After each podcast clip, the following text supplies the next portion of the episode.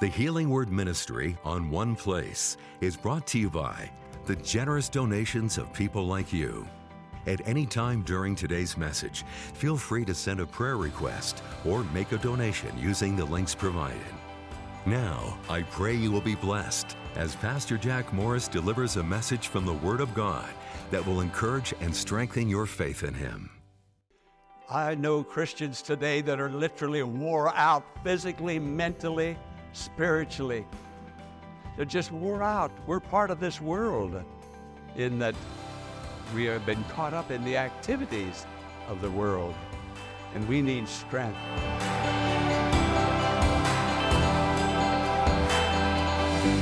Welcome to the Healing Word. We're so glad to have you with us today. Before we begin today's message, Pastor Jack Morris is here with me to share some exciting news. Pastor? Hello, friend. I'm Pastor Jack Morris. I would like to unite with you in prayer for your more specific prayer needs. In order to do that, go to thehealingword.com and scroll down to Pray Now. There will be specific categories such as forgiveness, overcoming fear, healing, decision making, and more. I will greet you, I will pray with you, and then I will share the Word of God with you. Friend, God loves you and wants to answer your prayers. Go to thehealingword.com and let's pray now. Thanks for the update, Pastor. And I'm ready to pray now. But first, let's continue with today's Healing Word program. Possibly no one in the Bible faced adversity as much as David, but he always found a way to overcome it by trusting God. Listen today as Pastor Morris focuses on a particular chapter in the book of Psalms that serves as such a great encouragement as we face troubles today. The scripture says, God says, Be still and know. In other words, be still and you will know or you will experience the power of God. But you will not experience the blessing that God has for us if we're not still. Notice, be still and know that I am God. Friends, we do not yet know the power of God. I'm getting a little bit of an echo, sir. We still don't know the power, but this morning, by the grace of God in the name of Jesus, I believe we will move in Him in a way perhaps we have never moved before. It'll be something that is happening inside. It'll be something that's happening in our brain. The Holy Spirit will be moving in as we open our hearts and quiet our soul before Him. Now, notice, be still and know that I am God. Okay, what are we going to know? What, what is there about God that we're going to know? Well, we're in the 46th chapter of Psalms. Go to verses 1 and 2, and this is exactly what he wants us to know, and exactly what we will know when our spirit, our soul, our brain, our mind, our heart become still before him. This is what he wants us to know God is our refuge and strength and ever present help in trouble Therefore, we will not fear. Now, notice it again.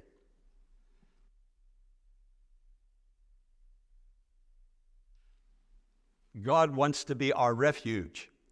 God wants to be our hiding place.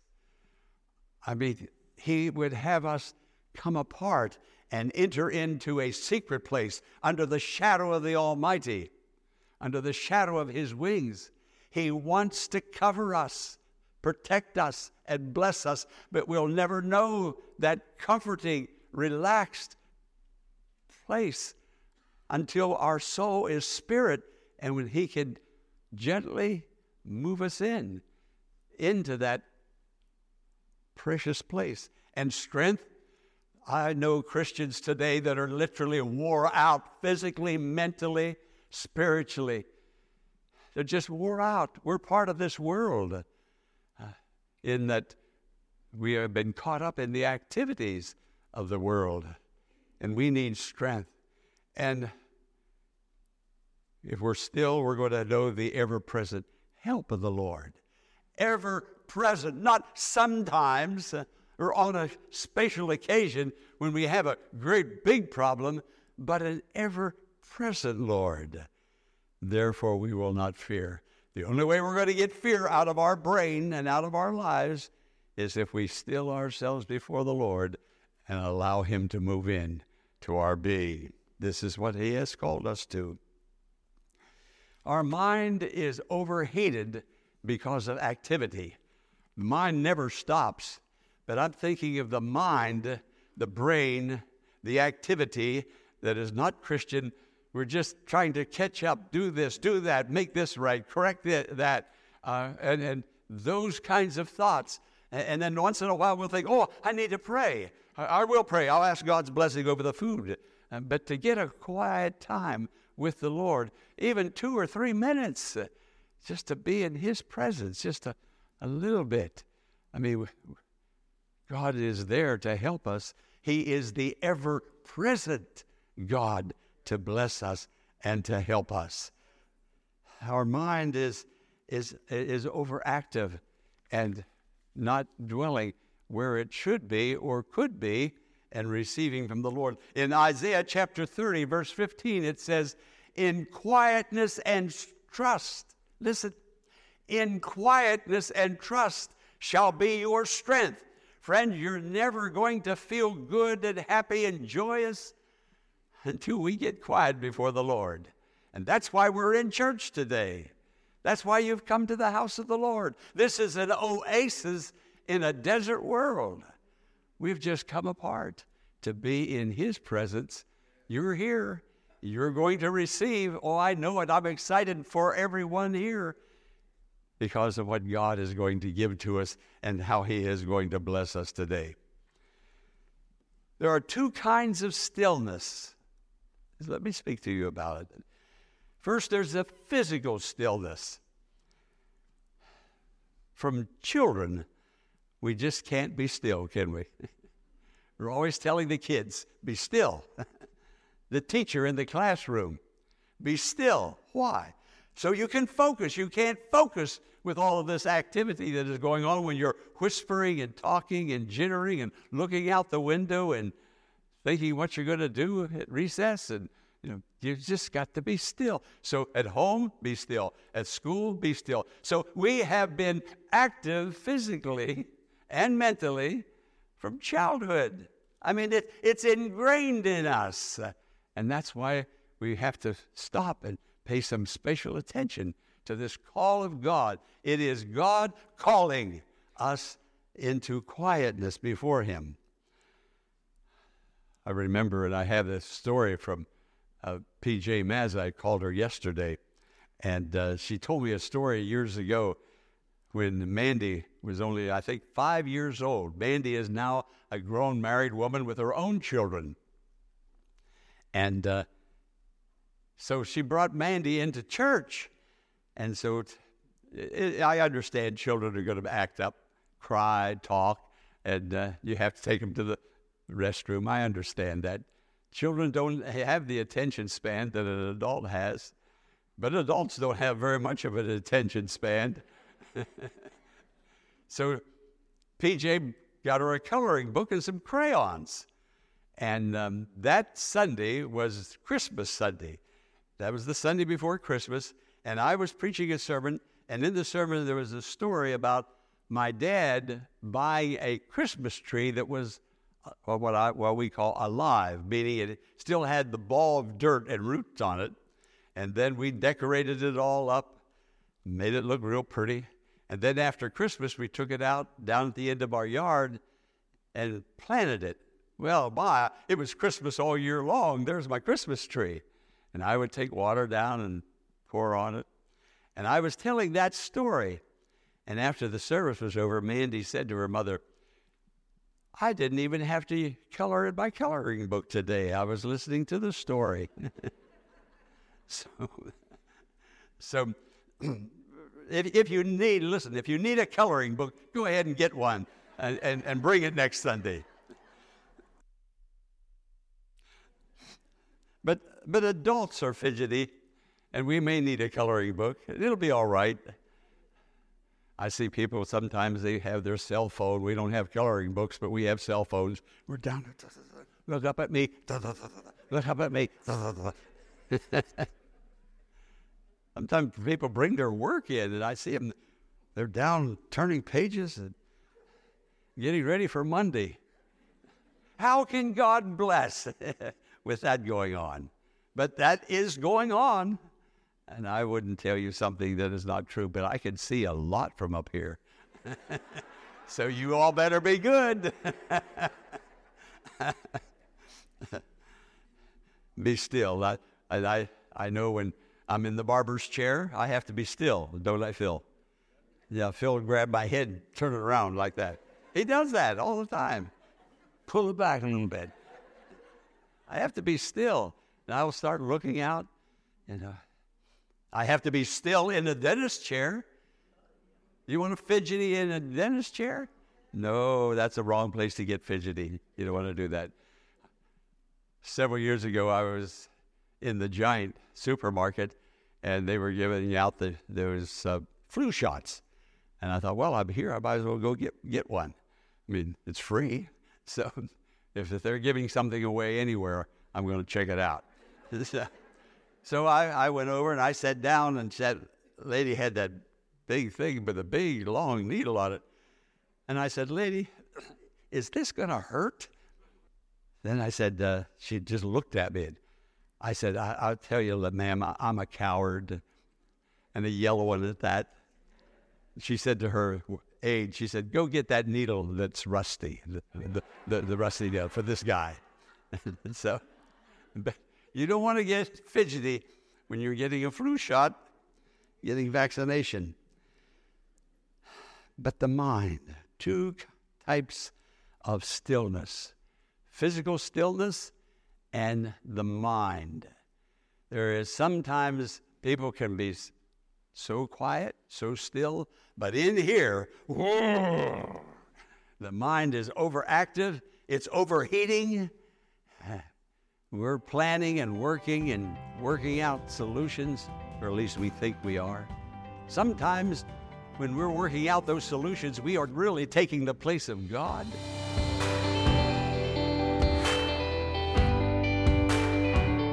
We'll return to the message today following this invitation for you to check out thehealingword.com. There you'll find inspirational testimonies, messages from the Word of God to empower your spiritual life, and the Pray Now app that you can access to pray with Pastor Morris over a need in your life. Everything we offer on thehealingword.com is our free gift to you. So go there today and be healed. Now, let's return to the conclusion of today's message. I want to tell you about a man named Charles. His first name is Charles. He lived over, over in Virginia. That's all I'll tell you about him. He was a severely handicapped or severely uh, addicted with alcohol.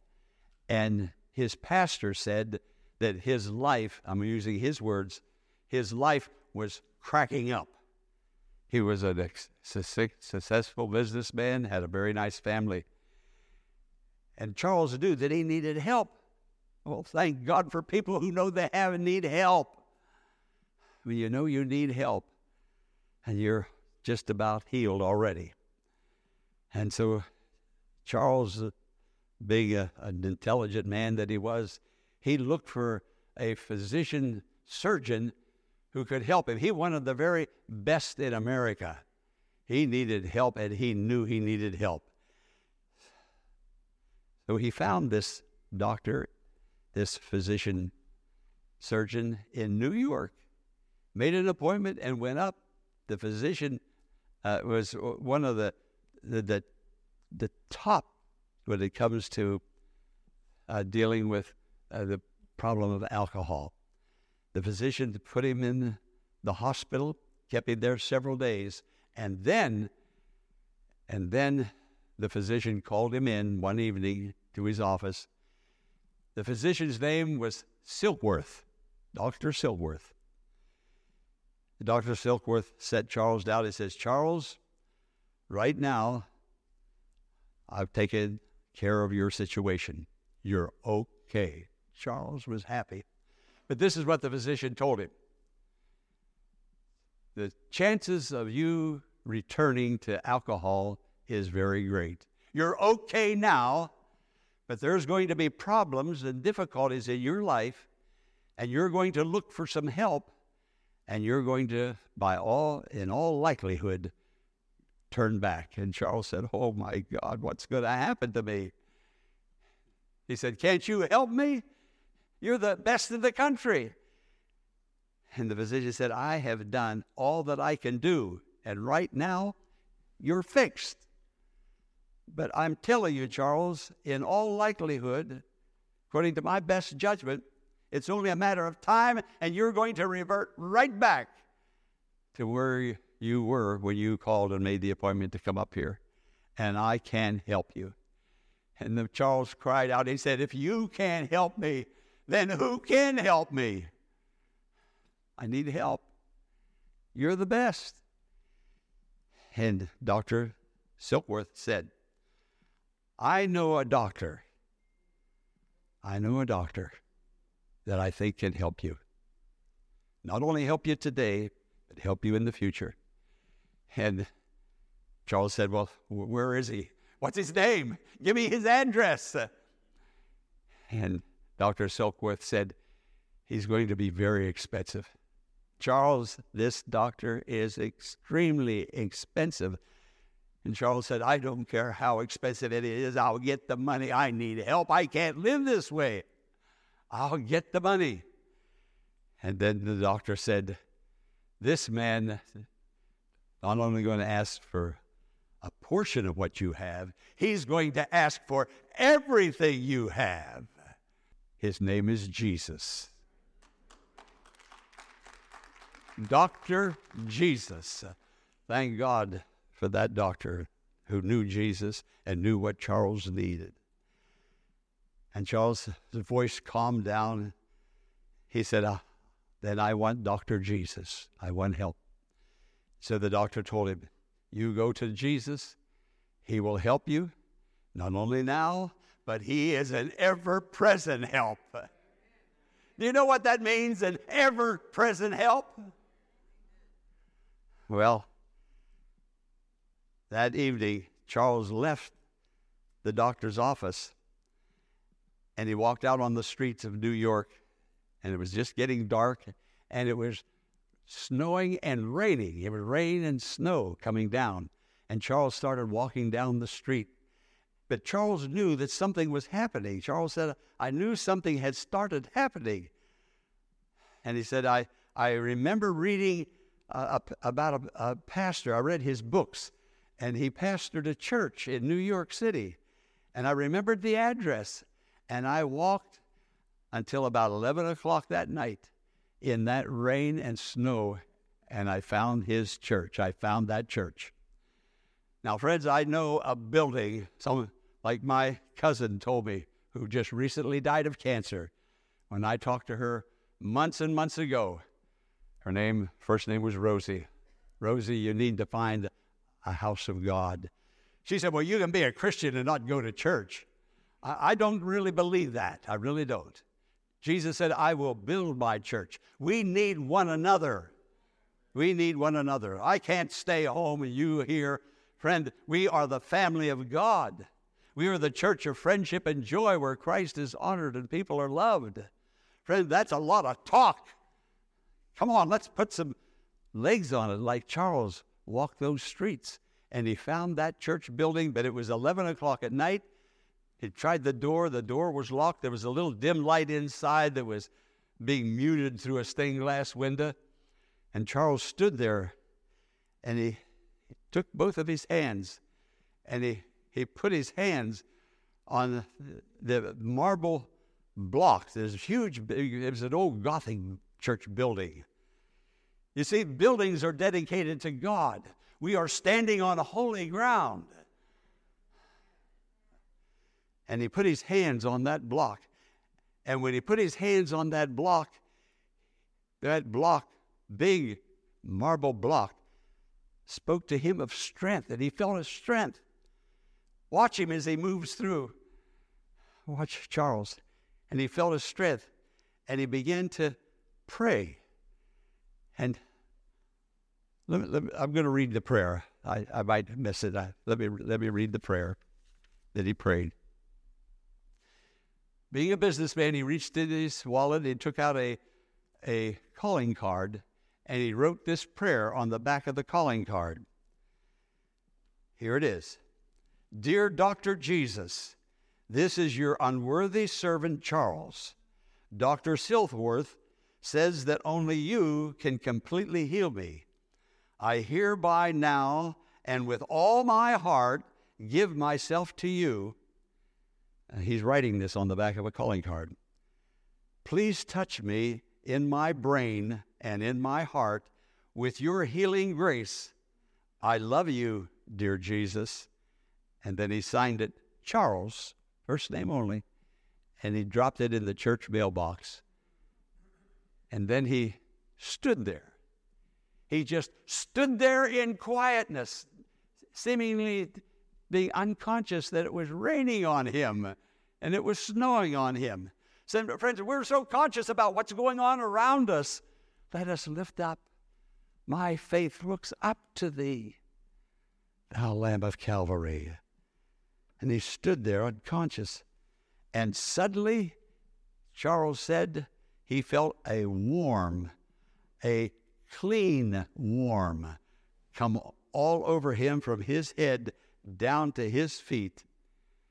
And he knew that God was there and that he had met God and God met him. Hallelujah.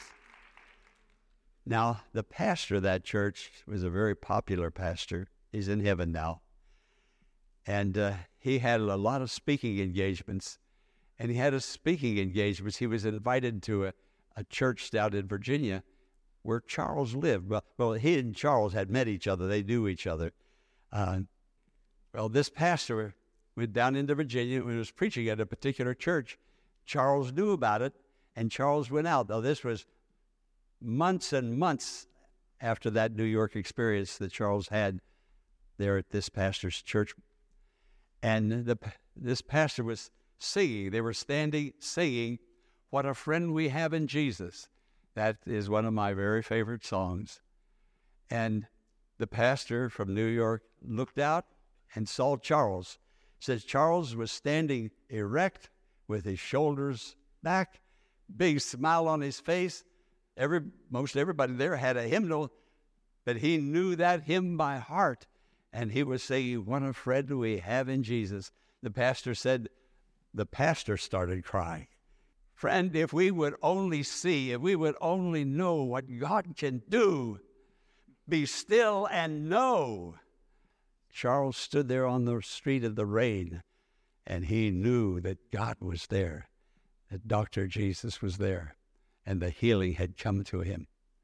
Today's your day to meet the great physician of body, soul, and spirit. And he knows how to correct your mind and, and fix whatever needs fixing. He's here to do it, and he loves you. Are you ready to receive from the doctor? Listen, are you ready to hear his diagnosis? Oh, I'm not a bad person. I'm not a sinner. Yes, we've all sinned. All of us. Only the blood of Jesus at Calvary can cleanse us. And He is here, the physician, to do the work and to get to the controlled nerve center. He can get there, and He's going to get there even now. The Lord is on our side, by our side, and gives us peace on the inside. Let this truth take hold, and you will triumph in every situation. If today's message has blessed you and strengthened your faith in God, would you consider partnering with Pastor Morris and supporting the Healing Word Ministry with your prayers and donating to keep the gospel of Jesus Christ reaching thousands? Go to thehealingword.com and click the donate button to pledge your support. And remember, the faith building message you heard today is our gift to you. Your donation is your gift to God. Join us tomorrow for another Healing Word message. Until then, blessings on you.